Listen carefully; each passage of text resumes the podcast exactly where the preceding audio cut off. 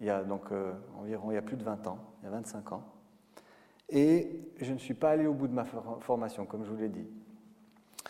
En effet, j'ai très vite compris que l'expérience qu'on dit live, donc l'expérience de scène ou de studio, était la meilleure manière d'intégrer ce que j'apprenais à l'école. Et j'ai eu la chance de rencontrer un producteur en, en France qui s'appelle André Manoukian lors d'une audition. Vous avez un casting pour accompagner une chanteuse à Paris. Et ce producteur m'a donc ouvert de nombreuses portes et j'ai eu vraiment beaucoup de chance et je suis reconnaissant à, qui de droit d'avoir pu euh, accompagner des artistes comme Liane Folly, Bernard Lavillier, Yael Naïm, Bobby McFerrin ou même encore Sting. J'ai donc eu le plaisir et la chance de voyager partout dans le monde grâce à la musique. Et cela durant les 15 dernières années. Puis, un besoin de sédentarité, de calme, s'est fait ressentir peut-être pour pouvoir passer un peu plus de temps avec mes enfants, mais également pour relever un nouveau défi dans ma vie, prendre la direction de l'EJMA, école dans laquelle j'occupe également, j'occupais le poste de professeur de guitare depuis quelques années. Et donc, je suis l'heureux directeur de cette école depuis 2015. C'est assez frais, mais en même temps, j'ai l'impression que c'était il y a 20 ans, tellement il y a de travail. C'est pas de tourpeau, mais c'est vraiment définitivement euh, passionnant et enrichissant. Du coup, voilà, maintenant je vais vous parler un petit peu de l'EJMA. L'EJMA, donc c'est l'acronyme de École de jazz et de musique actuelle, a été fondée en 1984 ou 84 par le trompettiste bulgare Christo Christophe. Cette école est née de rien. À la base, elle était dans de modestes locaux qui étaient situés dans les anciens euh, dépôts des TL, et les salles de cours étaient séparées entre elles par des draps. Donc imaginez un cours de batterie à côté d'un cours de basse, c'était rigolo. Mais c'est une école qui a fait son chemin, et cette école possède aujourd'hui un magnifique bâtiment à, à 200 mètres à vol d'oiseau d'ici, dans le quartier du Flon, et compte plus de 60 professeurs et environ 1000 élèves. Et donc, ils sont donc enseignés le jazz et les musiques actuelles ce qui représente de nombreux styles, dont évidemment le jazz, mais le blues, le rock, le funk, la pop, le folk, le reggae, le hard rock, la dubstep, les musiques électroniques et j'en passe. Et cela autant dans le cadre de cours individuels que dans le cadre de cours collectifs. Car, et c'est peut-être là un des points particuliers du jazz et des musiques actuelles, c'est une musique qui est faite pour être jouée en groupe, à mon avis. Ce n'est pas ou peu une musique qui se joue en solo. Évidemment, il y a du piano solo, mais c'est une musique qu'on a envie de partager, de jouer ensemble. Parce qu'évidemment, il y a aussi un facteur dont je parlerai après, c'est l'improvisation et l'interaction. L'EJMA est ouverte aux enfants dès 4 ans et compte également une section adulte très prisée et appréciée qui représente environ 30% des élèves. Notre doyen des élèves a 84 ans il prend des cours de piano. Donc il n'est jamais trop tard, hein, vraiment. Si vous voulez plus d'informations, je ne vais pas m'étaler plus longtemps, on a un sublime site internet www.ejma.ch sur lequel vous pouvez avoir tous les renseignements et également toutes les productions que nos élèves font, soit dans le cadre de l'EJMA, soit à l'extérieur, dans des salles comme le, Jazz Club du Chorus, comme la salle du Bourg à Lausanne, ou alors euh, également le Montreux Jazz Festival. On essaie vraiment de faire rayonner cette école qui est en fait unique en son genre, en tout cas en Suisse romande. C'est la seule école qui n'enseigne que le jazz et les musiques actuelles. Nous allons maintenant passer au sujet principal de cette conférence. Je vais tenter de vous faire un aperçu de plus de 100 ans de musique. C'est un, sacré pari. Et du coup, cet aperçu sera essentiellement constitué d'extraits musicaux, car il me semble essentiel de passer par l'écoute et le ressenti pour ce genre de sujet. Je vous donnerai quelques informations pour pouvoir situer les styles dans le temps avec leurs particularités, mais sans entrer dans trop de détails. Comme je vous ai dit, je ne suis pas musicologue, je suis musicien. Certains extraits vont certainement vous parler, d'autres moins.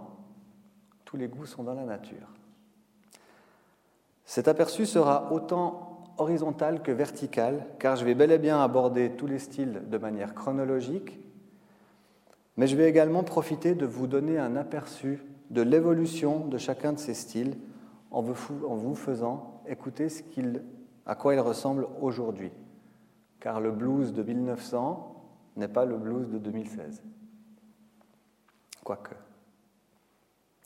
Pour commencer, nous allons donc écouter, il y a trois en fait ancêtres, si on veut bien, trois racines. Il y en a deux qui sont très connues, une qui est oubliée, c'est celle par laquelle je commence, c'est la musique country. Les autres sont évidemment le blues et le jazz. La musique country, si on doit donner une date, les, historiens, j'ai quand même fait des recherches, donnent la date de 1734, c'est vieux. Hein. Elle, en fait, elle est le fruit des immigrants irlandais, anglais, gallois et écossais en Amérique. Il s'agit donc d'une culture et d'instruments de musique importés. On y retrouve évidemment au niveau des instruments le violon irlandais, le fiddle, le dulcimer, c'est cet instrument qu'on joue euh, avec des cordes qu'on tape comme ça, avec des marteaux, de la mandoline, de la guitare espagnole ou encore le fameux banjo. Ce premier extrait, que je vais vous faire écouter, la chanson a été composée en 1855, l'enregistrement, lui, est évidemment plus récent, hein, parce qu'il n'y avait pas trop de moyens d'enregistrer ça en 1855. C'est euh, une chanson qui s'appelle Listen, ou un morceau, Listen to the Mockingbird. Juste euh, en parenthèse, même si j'aime pas beaucoup faire ça, vu qu'il y a beaucoup d'extraits musicaux, je vais les arrêter assez rapidement. Enfin, disons que je vais, on va pas aller jusqu'au bout pour pouvoir en écouter plus. Voici donc Listen to the Mockingbird.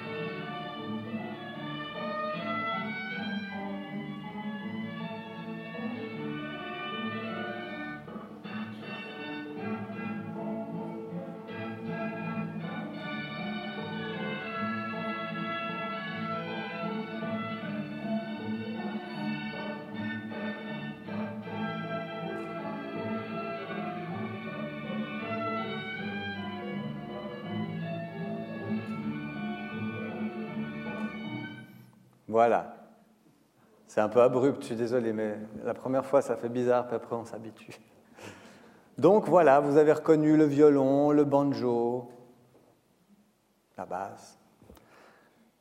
Et maintenant, en fait, ce dont je vous parlais en introduction de, de ce chapitre-là, je vais, pour presque tous les styles, vous faire écouter ce qu'ils sont devenus aujourd'hui. C'est pour ça que je parle d'horizontal, de chronologique, mais de vertical, parce que dans l'horizontal, on va faire des petits aperçus de la musique comme elle est jouée actuellement. Donc maintenant, on va écouter un extrait de musique country joué par une, des stars de la musique country, Dolly Parton. Alors, je, vous le passe, après on en discute. enfin, je vous explique un petit peu ce que j'entends. Hop.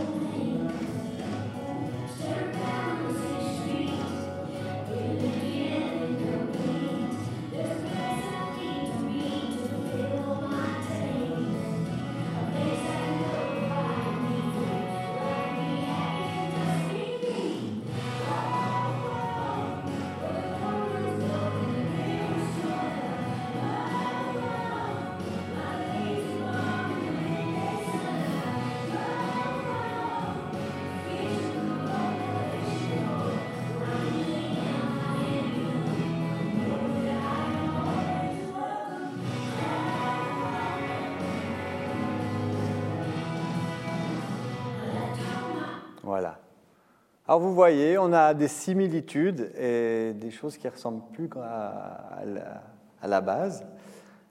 On retrouve la mandoline, on retrouve le banjo, on retrouve le violon, mais qu'est-ce qu'on a en plus? On a la batterie. Ça, c'est vraiment, vous le verrez tout au long de la présentation, c'est vraiment cet élément qui est venu s'ajouter à ça, qui a en quelque sorte formaté la musique.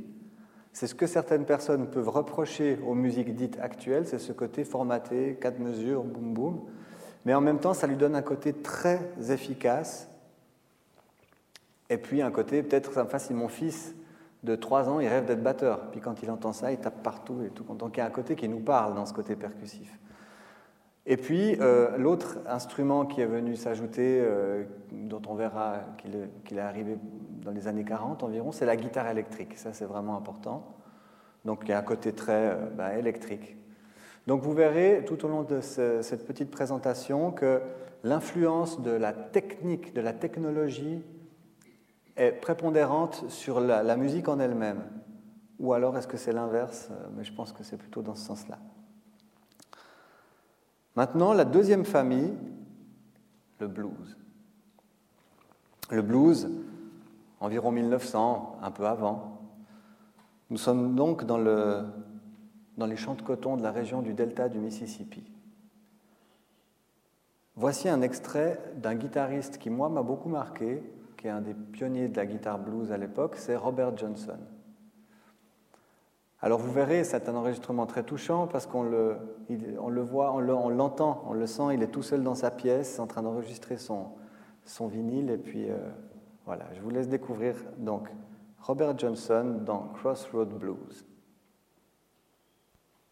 Alors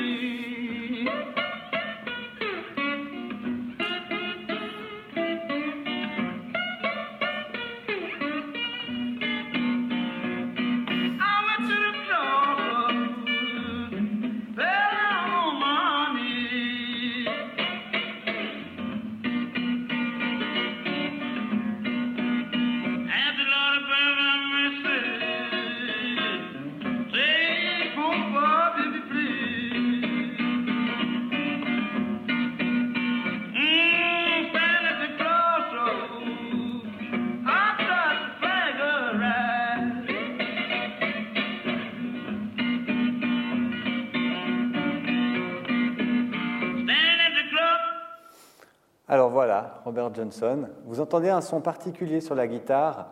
Il joue avec ce qu'on appelle un bottleneck, un slide. Ça, peut être fait avec un verre, comme ça. On frotte ça sur les cordes et ça donne ce côté. Euh, voilà.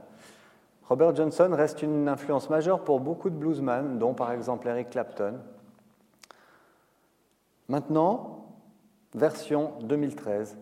Chris Duarte, sublime guitariste, dans un blues actuelle, dirons-nous.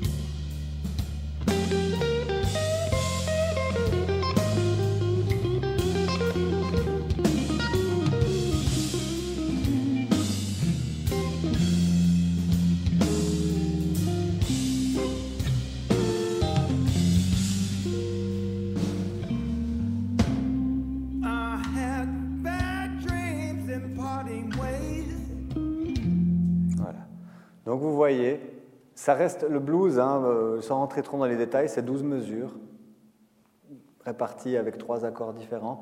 Le blues de Robert Johnson, c'était ça, ce blues-là aussi. Donc 120 ans plus tard, ça reste les trois mêmes accords et les 12 mêmes mesures, mais on a rajouté de la batterie, on a une guitare électrique, mais on a la même chose, cette espèce de, de musique euh, qui vient du fond des tripes. Donc euh, je pense que je ne vais pas vous expliquer trop ça. Donc voilà, même, on a la même évolution un peu que pour la country, on a cet instrument, on a ces instruments actuels, hein, la batterie, enfin actuelle si on peut appeler ça comme ça, mais qui viennent vraiment formater ces musiques. Et maintenant, le jazz. Le jazz, on parle d'environ 1910, on peut dire en tout cas début du XXe siècle. C'est donc un genre musical créé par la communauté afro-américaine aux États-Unis. Lui va mettre en évidence plus des instruments comme le saxophone, la trompette, trombone, clarinette, piano. Là, j'ai pris le parti de vous faire écouter un extrait de 1923 par un des premiers orchestres de New Orleans qui se nomme King Oliver's Jazz Band. Et le morceau, c'est New Orleans Stomp.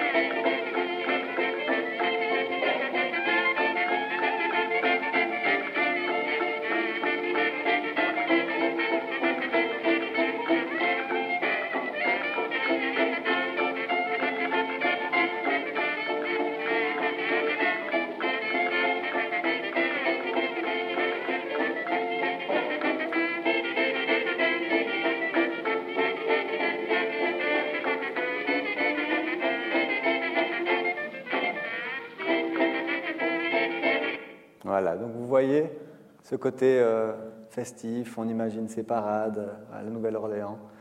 Je profite, petite parenthèse, à l'EJMA, un mercredi par mois, mercredi, ben en l'occurrence c'est ce mercredi, on organise des soirées trad jazz. C'est magnifique. Vous, je vous, conseille, si vous aimez cette musique, venez parce qu'il y a une première partie, c'est un concert, et ensuite il y a ce qu'on appelle une jam. Et récemment, il y a toute une bande de jeunes qui sont tombés amoureux de la, danse, New Orleans, je ne me rappelle plus le nom. Et bref, ils viennent danser et on se retrouve dans les années 20 euh, et c'est magnifique. Donc n'hésitez pas, c'est entrée libre. Vous pouvez venir boire un petit verre, écouter. C'est ce mercredi 2 novembre et une fois par mois, vous trouvez les infos sur le site. Alors le jazz, lui, il a subi une évolution au cours du XXe siècle assez impressionnante. Je n'ai pas le temps dans cette conférence je pense que d'ailleurs, il y en a eu une, il me semble, euh, il, y a, un petit moment qui parlait vraiment du jazz. On a eu le, on a le, bebop, le hard bop, le cool jazz, le free jazz, on a le jazz fusion, le jazz funk, on a plein de jazz. L'extrait que je vais vous faire écouter maintenant pour vous montrer le pendant actuel, c'est un extrait qui est assez extrême. Je vous laisse découvrir et je vous en parle après. Donc c'est un pianiste américain qui s'appelle Aaron Parks et le morceau c'est Karma 2013.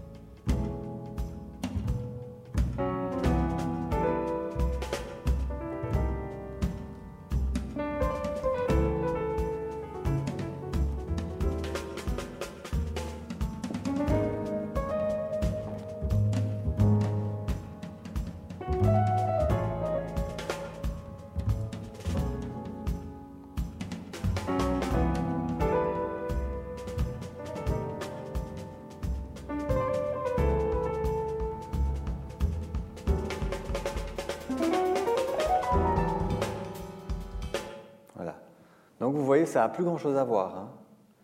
C'est, euh, et c'est ça qui est magnifique. quelle est l'essence même du jazz? Je pense que c'est cette liberté, cette créativité et l'improvisation. Je pense que c'est le point commun qu'on va trouver à tous les jazz. Dans l'esthétique, ce jazz-là n'a rien à voir avec celui que je vous ai fait écouter avant. Pourtant, ils ont cette, cette, euh, cette envie, cet amour d'improviser, de créer ensemble. Et l'autre point qui est vraiment important dans l'évolution des musiques, c'est que les musiciens, plus ça va de l'avant, plus ils se nourrissent des autres choses qui les entourent. Là, on peut entendre un peu de pop, on peut entendre un peu de funk, on peut même entendre des influences un peu de, musique euh, euh, classique dans les harmonies qui sont un peu tendues comme ça, des Debussy et compagnie. Donc, voilà, c'est dans la, dans la country que je vous avais fait écouter au début Dolly Parton, ça influence de la pop. Bref, tous ces styles se mélangent, ce qui vient compliqué de nos jours. C'est peut-être pour ça qu'on parle de musique actuelle, de définir des styles par, euh, chanson. Passons maintenant, quelques années plus tard, au rock and roll. Le rock and roll a émergé aux États-Unis donc vers la fin des années 40 et on peut dire de manière assez grossière que c'est une fusion entre le blues et la country music. La principale caractéristique du rock and roll, c'est qu'on a cette guitare électrique qui arrive et la batterie aussi. Donc là, on est dans une musique un peu plus énergique, un peu plus électrique, peut-être un peu plus festive aussi, quoique le New Orleans est très festive, mais on, voilà, on a une envie de danser. Donc, qui d'autre que le King pour vous faire découvrir, ou redécouvrir, je pense, le rock and roll? Elvis Presley, Hound Dog. You ain't nothing but a hound dog.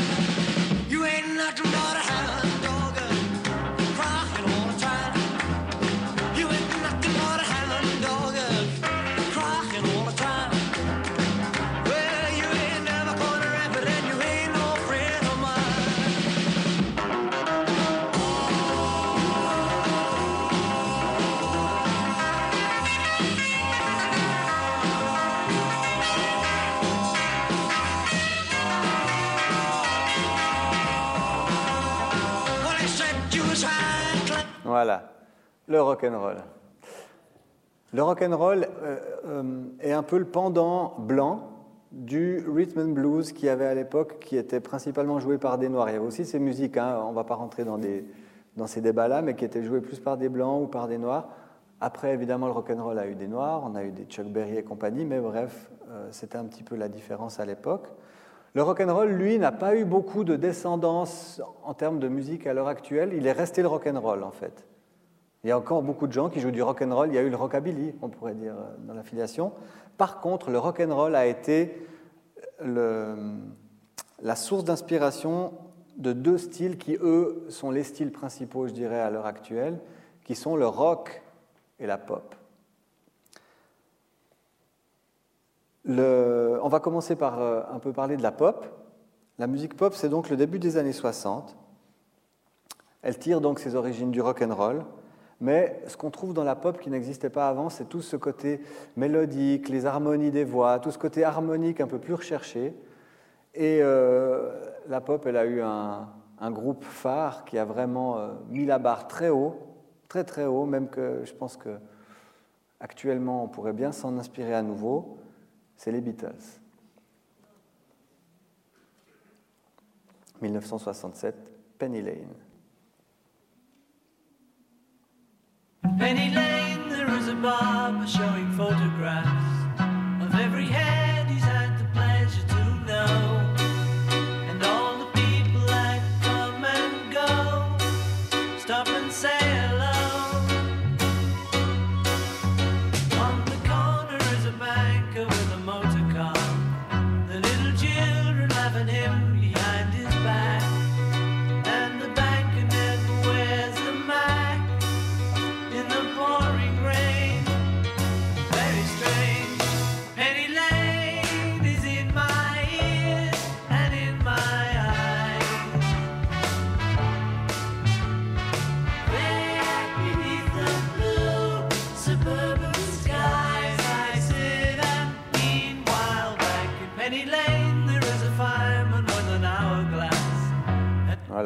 Vous voyez un truc joyeux, sautillant. On a ces armes dans le couplet, on a ces flûtes derrière. Après, on a les cuivres dans le refrain, ces harmonies des voix qui étaient vraiment un peu la spécialité aussi des Beatles.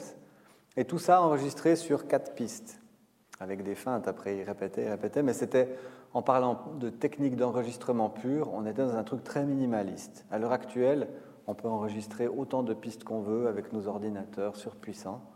Ça ne veut pas dire que c'est mieux. Si on, on retourne à, si on, va pardon, dans les, en 2004, si j'y arrive, si voilà, 2004, il y a beaucoup, beaucoup, beaucoup de groupes pop à l'heure actuelle. Il y en a tellement que ça a été difficile de faire un choix. J'ai choisi un groupe anglais qui s'appelle Keen. Et le morceau s'appelle Somewhere Only We Know.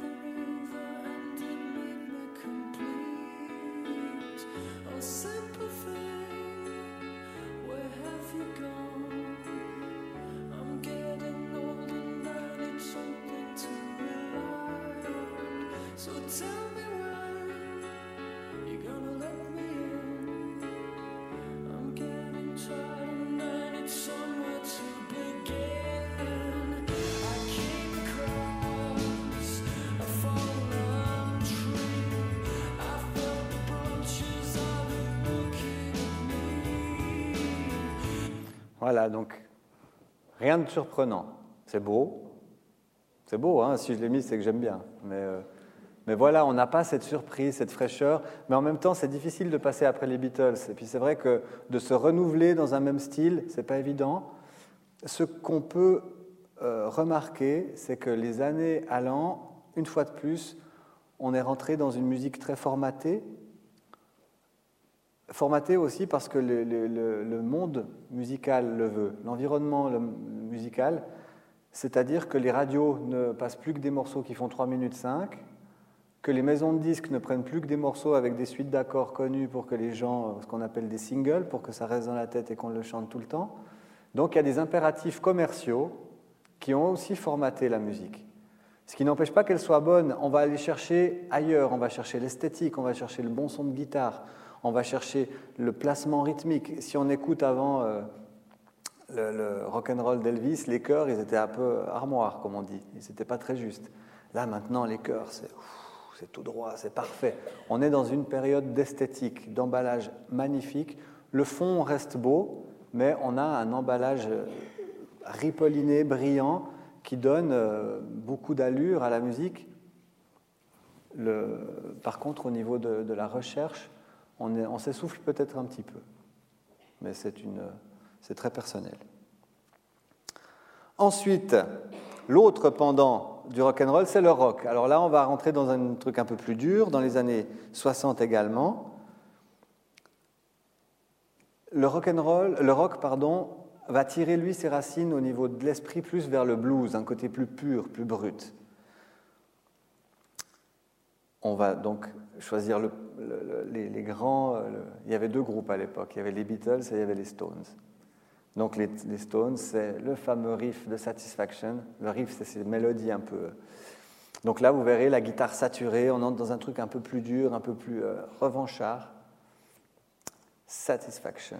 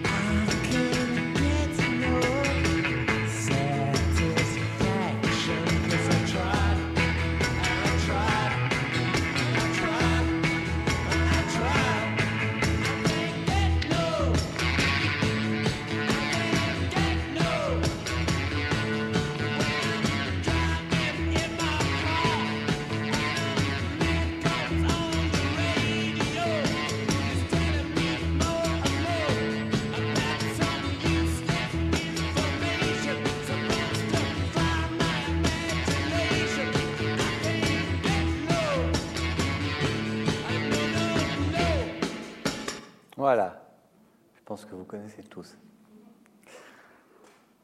Le, rock s'est développé énormément aussi. Il est même devenu hard rock, ou il est devenu trash metal. Il est devenu euh, pff, ces styles. On va pas rentrer là-dedans. Je vais vous je vais vous faire écouter, pardon, ce qu'est devenu ce qu'on appelle un groupe de rock à l'heure actuelle. Donc c'est aussi un son assez dur. J'ai choisi un groupe qui s'appelle Queens of the Stone Age. On retrouve aussi les guitares saturées. On retrouve un, côté un peu appuyé, peut-être un petit peu plus appuyé.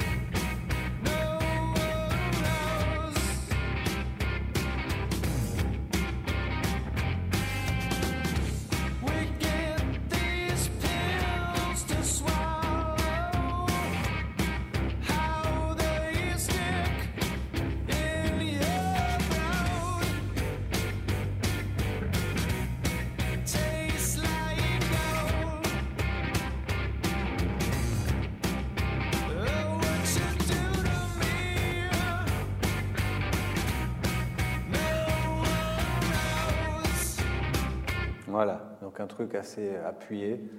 Le, rock a aussi donné euh, suite à un mouvement qui s'appelle le punk. Je ne peux pas vous faire écouter ça aussi, mais voilà, c'est une musique assez appuyée, assez énergique, assez, euh, qui, qui suscite une émotion qui est plus liée à la, à la hargne, je dirais. Ensuite, là, on n'est plus dans de la hargne, on est dans un truc dansant. Les années 60, début des années 60 aussi, la soul ou le funk. Là, on a une prédominance d'une se- section rythmique, donc basse, batterie, beaucoup plus syncopée, beaucoup plus dansant, et énormément de cuivre. C'est vraiment, ça va être de la musique euh, très dansante. Et le- le- l'exemple que j'ai choisi pour ça, qui est vraiment, je pense, qu'on appelle le parrain de la soul, c'est James Brown. Et Papa's Got a Brand New Bag.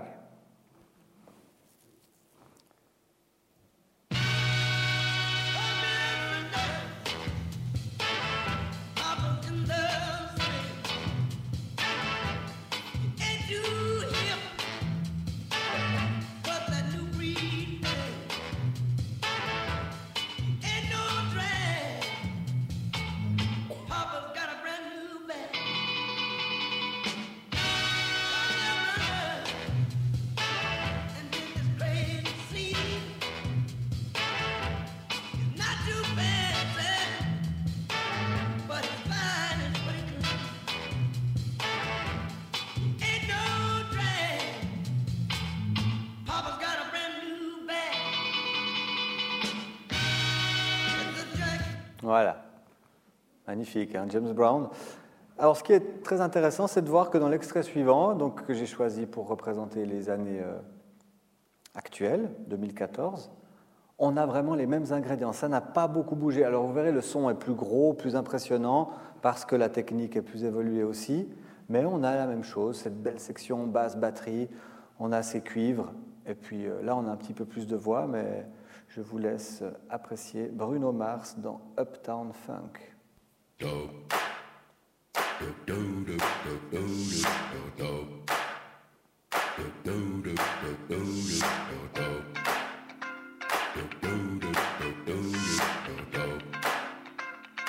Boom.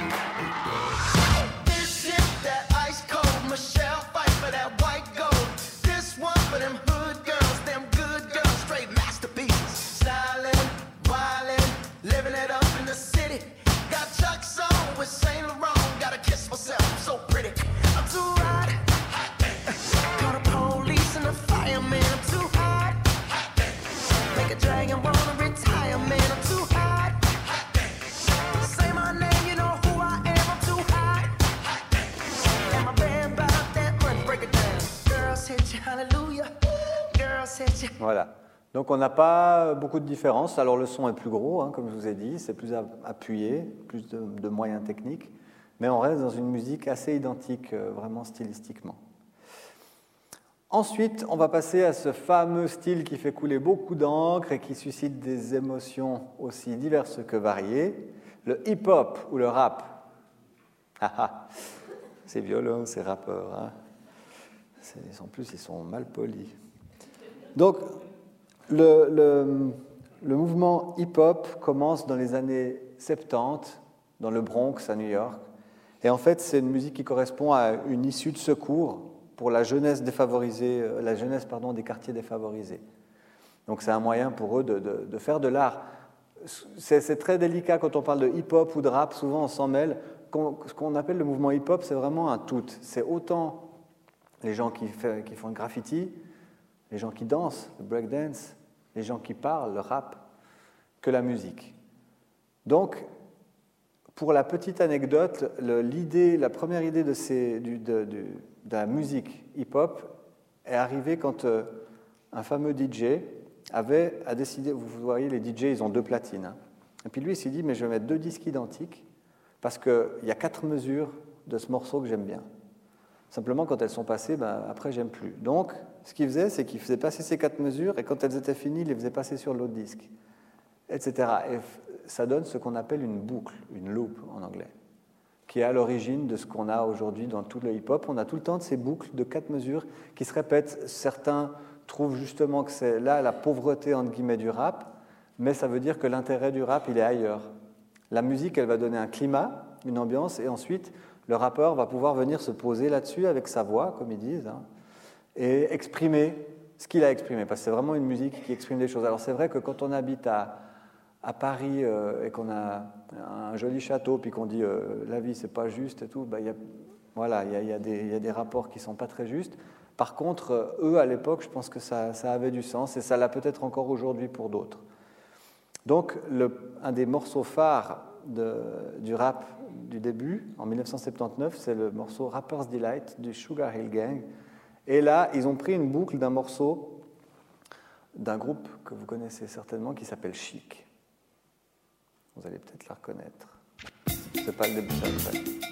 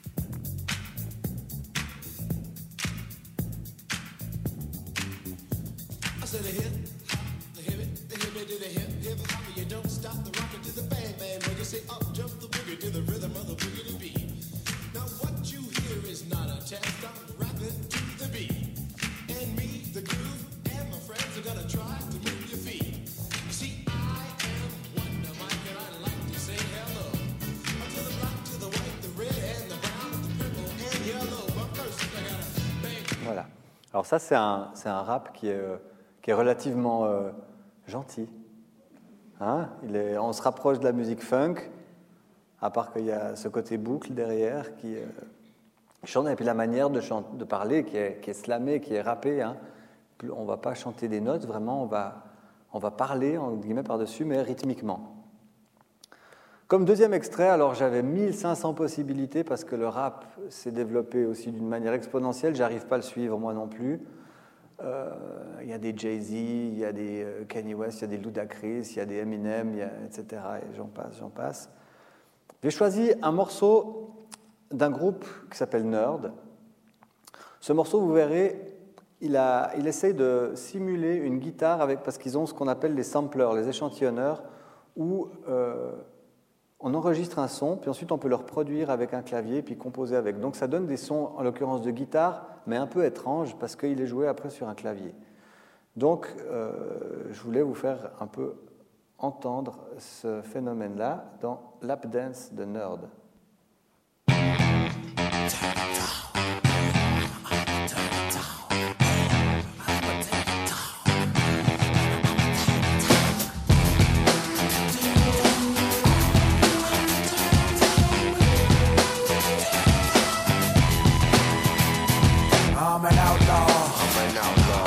On the draw. Something you never seen before. Never seen it. And I dare a motherfucker to come in my face. I got something wrong. I got something wrong. And I got it from home. I got it from And it ain't a microphone. the mic. And I dare a motherfucker to come in my face. It's so real.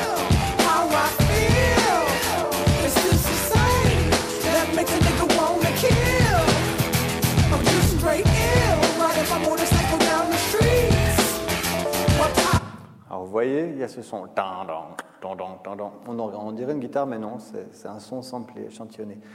Euh, toutes les personnes qui font de la musique pour le hip-hop sont des personnes qui travaillent un peu comme des rats de laboratoire, comme ça, ils sont tous devant leur ordinateur énormément à bidouiller. On a, c'est plus des musiques, en l'occurrence, eux euh, font de la musique sur scène avec des musiciens, mais la plupart des rappeurs ont des bandes derrière ou un DJ, et puis ils sont seuls devant avec leur voix. Donc on n'a plus le côté musicien sur scène.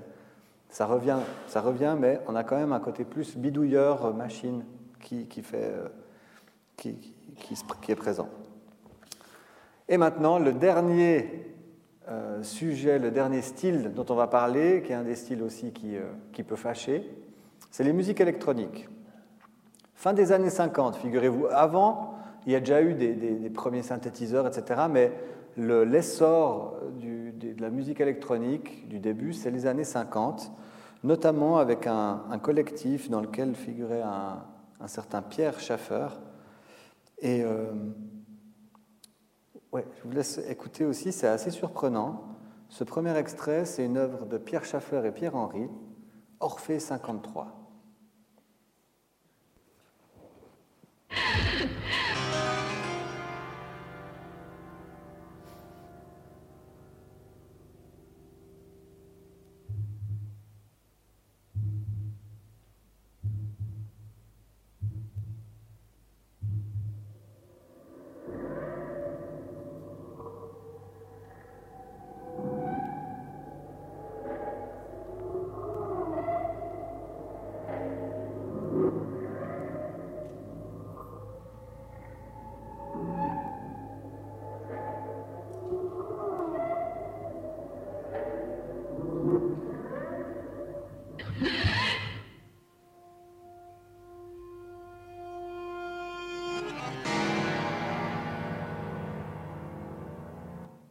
C'est de la synthèse, hein, c'est de la musique électronique, électroacoustique, on pourrait dire aussi. Voilà, donc vous voyez, on était dans un truc assez euh, expérimental, assez abstrait. Pourtant, c'est des compositeurs qui ont eu beaucoup de succès. Pierre-Henri est vraiment un nom euh, très respecté. Quelques années plus tard, en 2006, donc aussi la musique électronique, elle s'est diversifiée en techno, dubstep, hardcore, house, et j'en passe. J'ai choisi un, un style, pour vous, il y aura trois extraits pour celui-là, un style qui s'appelle la drum and bass. La drum and bass, c'est une manière, là aussi, imaginez la personne que vous allez écouter, qui s'appelle Square Pusher. C'est un gars qui est tout seul dans son petit studio, puis qui bidouille jour et nuit comme ça, à, éditer, à prendre une partie de batterie, puis à la mettre ici, à faire tout son petit micmac. C'est assez beau à voir. Donc on a une programmation complète de, là c'est vraiment un travail sur la batterie, une batterie assez rapide. Je vous fais découvrir.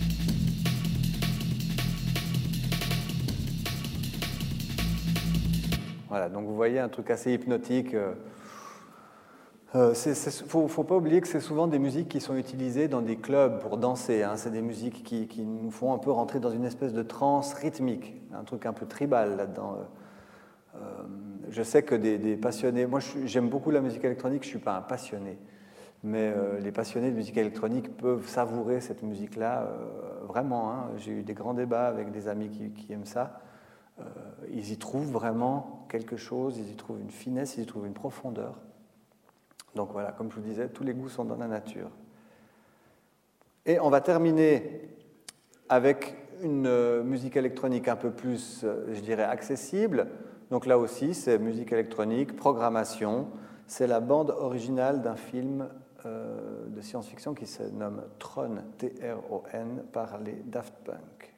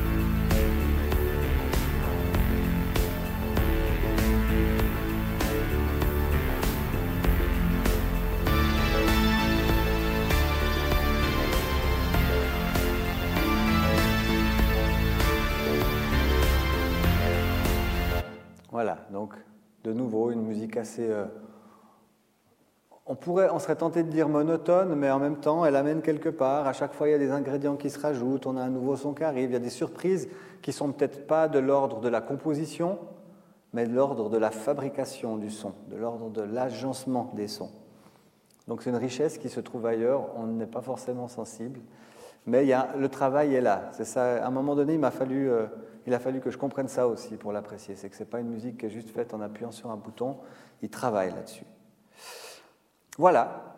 Donc de la country à, à la musique électronique, on a fait un peu un tour de 120 ans de, musique. Euh, J'espère que tout d'abord vous avez eu du plaisir à entendre euh, certaines choses à, redécouvrir parce que vous les connaissez déjà, d'autres choses peut-être à les découvrir, peut-être que ça a votre euh,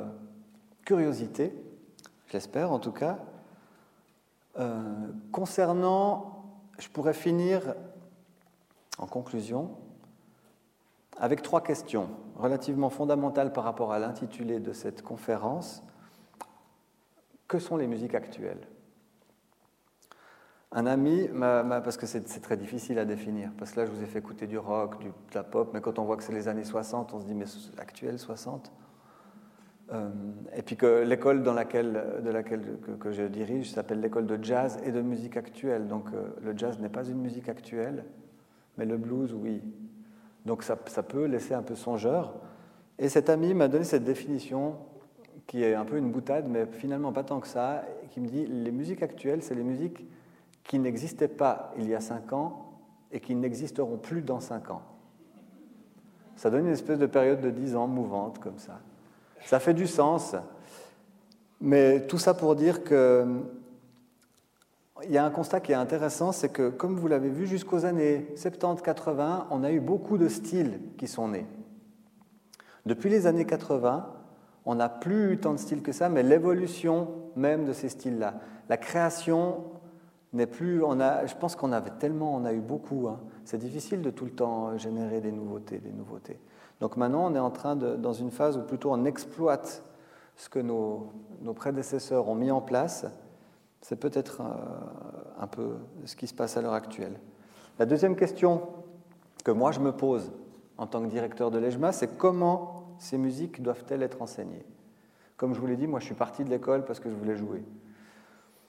Donc l'école, le danger, c'est l'école ne doit pas mettre en cage ces musiques et en faire des musiques ordonnées comme ça. Tu apprends la pop, c'est ça, c'est ça. L'école doit donner des outils à ses étudiants pour que ces étudiants puissent, après, le cas échéant, s'adapter au monde de la musique et à cet environnement musical dont je vous parlais, qui est de plus en plus euh, orienté management et business. On peut dire que c'est bien ou c'est pas bien, mais c'est comme ça. Donc l'école, à mon avis, doit être attentive à ça. Et l'école doit se réinventer, doit s'adapter et doit suivre cette évolution, car évolution il y a, et surtout ne pas enfermer la pop dans un, dans un manuel de théorie, comment jouer de la pop en, en 450 pages. Parce que je pense que ce livre, on pourrait le refaire chaque année, parce que chaque année, il y a des nouvelles idées qui arrivent, il y a des, il y a des nouvelles choses qui, qui germent, d'autres intéressantes, certaines intéressantes, d'autres moins. Et l'autre, la, dernière euh, question qui, me fait toujours rire, parce qu'en plus c'est le nom de l'école que je dirige, pourquoi dissocier le jazz des musiques actuelles? Ça, c'est vraiment euh, à tel point que euh, dans la haute école qui, sied à l'EJMA, qui est juste à côté, les MU, ils ont une section, un département de jazz et un département musique actuelle. Ça fait du sens dans dans le sens où, effectivement, le jazz a une richesse telle qu'on pourrait passer sa vie à l'étudier, et que les musiques actuelles aussi, peut-être, ce qu'on appelle les musiques actuelles, hein, le rock, pop, funk, soul, blues, etc. Mais en même temps, les diviser, c'est- ne pas comprendre les interactions qu'il y a entre le jazz et le rock, entre le blues et le jazz, entre le jazz et la pop, et, et que fait finalement, moi je les vois maintenant, ces étudiants, ils, ont faim, et ils ne veulent pas manger que du jazz, ils veulent manger de la pop, ils veulent manger du rock, ils veulent comprendre tous ces concepts, ils veulent faire de la musique classique, ils veulent comprendre, comme je vous disais avant, les harmonies de Debussy ou de Satie, ça influence énormément, d'ailleurs des jazzmen, hein, Stravinsky a beaucoup influencé. euh, euh, des, des gens comme Charlie Parker. Donc, voilà, toutes ces questions sont ouvertes, mais ce n'est pas si simple de, de définir les musiques actuelles. D'ailleurs, j'aurais dû appeler euh, cette, euh, si j'avais voulu être euh, rigoureux historiquement, j'aurais dû appeler cette conférence de la country aux musiques actuelles, parce qu'elle est plus vieille que le jazz. Mais voilà, c'est des choses qui ont été établies. Attention toutefois à ne pas mettre non plus le jazz dans, un, dans un- une cage aussi, parce que c'est un peu ce qui est, ce qui, le risque qui arrive, c'est d'apprendre que le bebop des années 30, 40. euh, euh, voilà, donc il faut rester ouvert et, euh, et puis apprécier, et puis participer surtout à cette musique en perpétuelle évolution. Donc, je vous remercie énormément de votre attention et euh, je ne sais pas s'il y a des questions.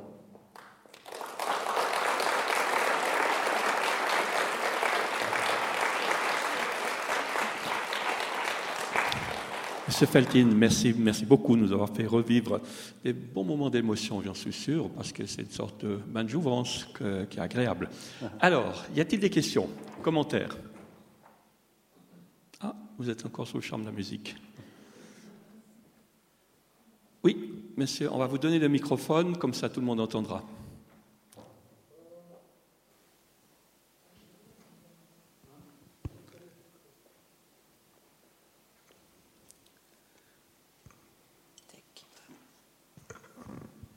Merci.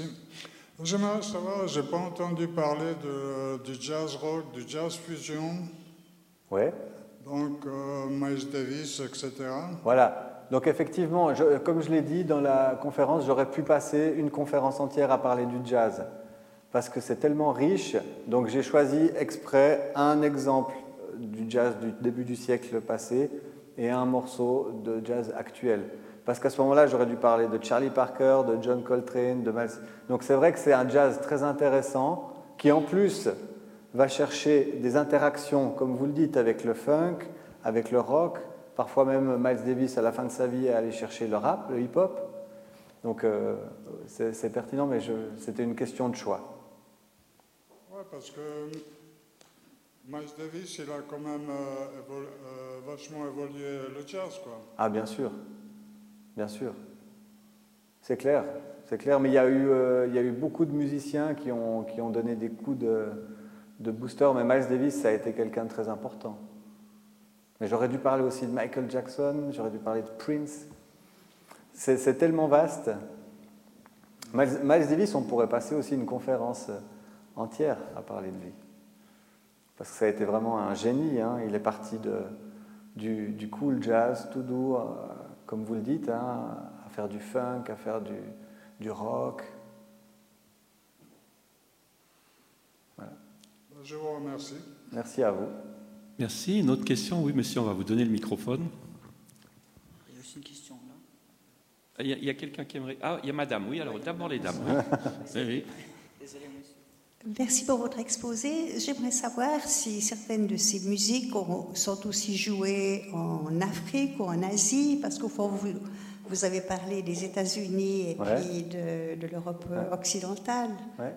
Alors effectivement, le- le- ce qu'on appelle euh, les musiques actuelles viennent essentiellement de, à la base des États-Unis et ensuite de l'Angleterre, hein, c'est les deux pôles. L'Asie et l'Afrique ont leur richesse, euh, on pourrait catégoriser plutôt leur musique dans la world music, ces musiques ethniques euh, qui, sont euh, phénoménales et qui inspirent d'ailleurs beaucoup de, beaucoup de gens, de jazzman hein, aussi. Mais ces musiques-là sont Une fois, j'étais en concert, j'étais en tournée au Japon, à Tokyo, et je voyais des groupes qui jouaient euh, de la pop, et c'était assez rigolo. Donc, euh, euh, j'ai pas vu beaucoup, par contre, en Afrique, de, de- de musiciens africains jouer, de la- jouer des Beatles. Mais c'est vrai que mais ça n'empêche pas. hein, euh, mais à ma connaissance, ces, pays, ils ont une culture musicale, une identité musicale telle qu'ils la perpétuent, et je trouve assez beau. Moi, je me suis senti un petit peu, un petit moment. euh, dans mes études musicales, orphelin d'un- d'une culture musicale en, Suisse, par exemple. À tel point que je suis allé rechercher les chansons de l'abbé suis- je suis fait mes recherches, je suis arrivé dans la, la musique celtique. Ça, c'est aussi quelque chose dans nos racines à nous. Parce que c'est vrai que finalement, la musique que nous on joue et qu'on apprend, c'est de la musique qui vient des Américains, enfin des Anglo-Saxons. Donc, euh, très certainement qu'ils doivent avoir du plaisir. Ah bah oui, si on a quelqu'un comme Youssou N'Dour en Afrique, qui va jouer de la musique euh, un peu plus pop, mais euh, je sais que le Brésil est assez féru de, de musique assez métal, assez, assez dure, heavy metal, mais voilà. Voilà, on va, merci. On va donner la, le microphone à monsieur. Passionnante votre conférence, merci. Une question terre à terre. Oui. Que deviennent les 1000 élèves de votre école? Ah. Quel débouché pour elles et pour eux? C'est une excellente question, je vous remercie. Et c'est pour ça que je suis un homme comblé d'être à la tête d'une école non professionnelle et que j'aurais beaucoup de peine au jour d'aujourd'hui d'être à la tête d'une école professionnelle, d'une haute école qui a pour mission de former des futurs musiciens professionnels. La mission que moi j'ai à l'EJMA, c'est d'apporter la musique à ceux qui le veulent et puis, ah, si, si certains se sentent une vocation, ils vont faire le chemin. On a une petite section pré-professionnelle hein, qui compte 20 élèves environ, qu'on prépare à rentrer dans les hautes écoles de Suisse, qui sont au nombre de 5. Mais la majorité de nos élèves, ce sont des élèves qui viennent apprendre la musique pour le plaisir. Et qui ne sont pas forcément euh, moins bons que les autres. J'ai des élèves qui, sont, qui jouent dans des groupes qui tournent partout, qui font plein de concerts. Euh, c'est pas pour autant. Mais effectivement, c'est une question très pertinente. Quelqu'un m'indiquait l'autre jour un, un chiffre assez rigolo. Dans le domaine de la musique classique, je crois que dans toutes les autres écoles de- d'Europe sortent chaque année environ 800 flûtistes masterisés. Chaque année, il y a maximum deux ou trois places de flûtistes qui s'ouvrent dans les orchestres. Donc vous faites le ratio, ça fait, ça fait faible. Donc tout ça pour dire euh, que finalement, une des débouchés principales, et puis vous l'aurez deviné de ces écoles, c'est l'enseignement. Mais c'est- important parce qu'il faut, euh, tous ces enfants qui viennent demander à apprendre, ou c'est plus vieux, hein, comme je vous ai dit, notre, notre, notre élève de, de 8 ans, de 4 ans, il est tout content de pouvoir prendre des cours de jazz avec un, un- un professeur. Et il faut qu'il ait un professeur. Si tout le monde euh, ne faisait que de la musique en tant que musicien professionnel, on n'aurait plus de profs. Donc c'est important. Simplement, à mon avis, la balance est un petit peu déséquilibrée. Mais exactement. Merci à vous. Oui, il y a encore des questions, alors on va aller chez madame.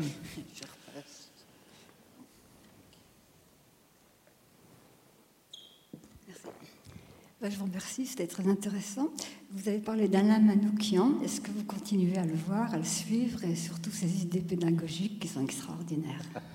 Alors André, je le vois très souvent, euh, c'est devenu un bon ami, effectivement, donc il me fait bien rigoler. Euh, Je ne sais pas si certains d'entre vous le connaissent, mais c'est un, c'est un doux rêveur, euh, musicien, et, et- et j'app- j'apprécie beaucoup. Lejma risque de participer cette année à son festival qui s'appelle Cosmo Jazz. Pour ceux qui ne connaissent pas, il a eu la charmante idée de faire un festival de, de jazz et de musique du monde à Chamonix. et que dans des lieux en plein air. Donc c'est au pied du Mont Blanc, c'est dans des endroits tout à fait improbables. C'est magnifique, c'est en plein mois d'août, donc en principe il fait beau et chaud. Donc euh, n'hésitez pas, c'est, c'est- oui, donc André c'est, c'est quelqu'un que, que j'apprécie beaucoup et à qui je dois finalement euh, beaucoup de choses. Merci de ce témoignage. Monsieur, vous aviez une question? Euh, J'avais juste la question, que veut dire jazz? D'où vient le terme? Qu'est-ce qu'il veut dire? C'est une bonne question. Je crois que c'est- c'est- ça vient d'une. c'est- Est-ce que c'est une onomatopée qui voulait dire quelque chose? Mais je ne pourrais pas vous répondre. C'est une bonne question. Je, vais, je vais vite aller euh, étudier. Autre question Moi, j'ai une question quand même. Enfin, j'en ai deux. La, la- la première euh, est celle de- des- des médias, de la radio notamment. On a entendu très récemment qu'avec euh, le reformatage des, des émissions de notre radio bien-aimée, l'émission de jazz passe à la trappe. Euh, et à ce titre-là, c'est se dire, mais, quel est le danger de voir disparaître le, jazz de notre, de notre patrimoine? Parce que si les médias n'y vont pas, quelque part, euh, ça peut être préjudiciable. Ben, c'est effectivement, alors cela dit, pour euh, apporter un peu plus d'informations, euh, enfin un complément d'information à cette nouvelle, le- l'émission Jazz n'a pas disparu, elle a été placée différemment et puis on l'a donné une autre mission. Donc euh, finalement, les personnes qui étaient euh, offusquées se sont rétractées en apprenant ça. C'est vrai que la radio peine à l'heure actuelle à, avoir un taux d'écoute intéressant, donc elle veut, euh, elle veut essayer de trouver des techniques parfois très maladroites et très brusques, et brutales même, dirons-nous. Mais le jazz ne va pas disparaître de la radio. Et justement, ce qui était très intéressant, c'est que suite à cette nouvelle, il y a eu une pétition qui a circulé. Ça a déclenché, euh, disons, ce qui, a- ce qui est intéressant, c'est que le jazz ne va pas disparaître, simplement le fait de l'avoir mis tout seul, comme je l'ai dit avant, en marge du reste des musiques actuelles, ça lui donne un risque potentiel un jour d'être considéré comme une musique de musée. Alors que comme ce n'est pas pour rien, si on revient aux extraits que je vous ai fait écouter, je vous ai fait écouter un jazz actuel très moderne, très épuré, très aérien, qui n'a rien à voir avec le jazz des années 20 ni celui des années 60. Donc le jazz, il, ne doit pas être enfermé dans, dans le bebop et dans le hard bop. Même si c'est très respectable et que c'est une musique magnifique, elle a été jouée dans les années 50, 60, 40, 50, 60. Elle est encore jouée actuellement par des musiciens, un peu différemment, mais il y a eu beaucoup d'autres choses. Donc c'est effectivement un danger. Le danger, c'est de voir la musique, le jazz comme une musique qui est, qui est passée et qui n'a plus d'avenir. Mais c'est parce que c'est vraiment le contraire qui se passe. L'émergence de musiciens de jazz, des jeunes musiciens de jazz, de talents qui ont des idées folles et qui se mélangent de plus en plus avec d'autres euh, types de musique, elle est impressionnante. Donc euh, je ne me fais pas trop de soucis pour ça. Alors, on est rassuré. J'ai une deuxième question qui est celle de l'enseignement, notamment dans les écoles. Euh, Qu'est-ce qu'il en est de l'enseignement dans les écoles de, des musiques actuelles? Est-ce que c'est c'est dans le programme? Oui, alors ben, justement, à l'EJMA, ça a été notre euh, un peu un- une mission qu'on a eue, c'est-à-dire que jusqu'à maintenant, tous les cursus étaient basés sur le jazz et qu'on a fait une espèce de cursus bis qui change pas beaucoup, mais qui, euh, qui, va, qui va étudier d'autres euh, d'autres points clés que le jazz euh, pour justement permettre aux, aux élèves de notre école de faire un cursus qui va mener soit à ce qu'on appelle un certificat non professionnel jazz ou certificat non professionnel musique actuelle. Mais moi, je pense aux écoles, aux écoles traditionnelles, donc l'école primaire, secondaire, Ah, oui. etc. Dans, dans la scolarisation de base, voilà. Parce qu'il y, y a un enseignement de la musique. euh, Oui, mais alors, que- ah oui, alors ça, ça, c'est c'est très intéressant parce que moi, à un moment donné, dans- quand j'étais étudiant, pour euh, gagner un peu d'argent, j'ai euh, remplacé dans des écoles euh, publiques. Mhm, Et j'étais quand même très surpris de voir de nouveau le chanson vol. Bon, c'était il y a 10-15 ans. hein. Le chanson vol était le livre de référence avec, dans les prisons de Nantes et puis, euh, et puis le Hans de Schnockelock. Donc c'est vraiment, c'est- c'était un petit peu surprenant. Cela dit, ça c'est fini aussi. Il y a plein de profs très intéressants et très intelligents qui amènent euh, les musiques actuelles. Moi, j'avais essayé de faire un cours sur l'histoire du, du rap et sur l'histoire du reggae qui avait beaucoup plu. Et puis, euh, et puis c'est des musiques quand même qui sont. euh, De toute façon, les profs qui enseignent la musique dans les écoles publiques, ils sont obligés de le faire, sinon ils se font lyncher par les élèves. D'accord. Et puis, euh, voilà. c'est- pas agréable d'en- d'enseigner dans une école dans ces conditions-là. Alors, dernière petite information, si jamais vous êtes des adeptes de votre tablette ou de votre iPhone, c'est quand même intéressant d'aller regarder sur YouTube parce que les différents thèmes que vous avez présentés, là, ces extraits, au fond, vous les voyez pas seulement, enfin, vous les entendez pas seulement, mais vous pouvez les avoir en live. Et ça, c'est quelque chose d'extraordinaire. Essayez, vous verrez, vous allez l'adopter. Alors, moi, je remercie beaucoup notre conférencier, M. Feltin, en votre nom. Je crois qu'on peut l'applaudir encore une fois.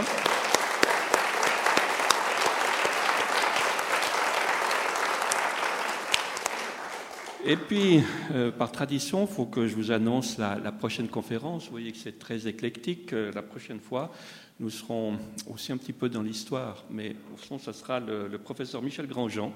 Peut-être certains l'ont entendu aujourd'hui à la radio dans les décodeurs. Michel Grandjean, qui est, professeur d'histoire du christianisme à Genève, c'est vraiment un grand expert en la matière, et il va nous parler de la réforme. Je crois que ça a changé beaucoup la vie en Suisse, pas seulement en Suisse, mais sans aucun doute, on sera très intéressé d'en savoir plus. Alors, à la semaine prochaine, faites le savoir autour de vous, parce que plus on est nombreux, plus c'est intéressant. Merci, bon retour. Merci.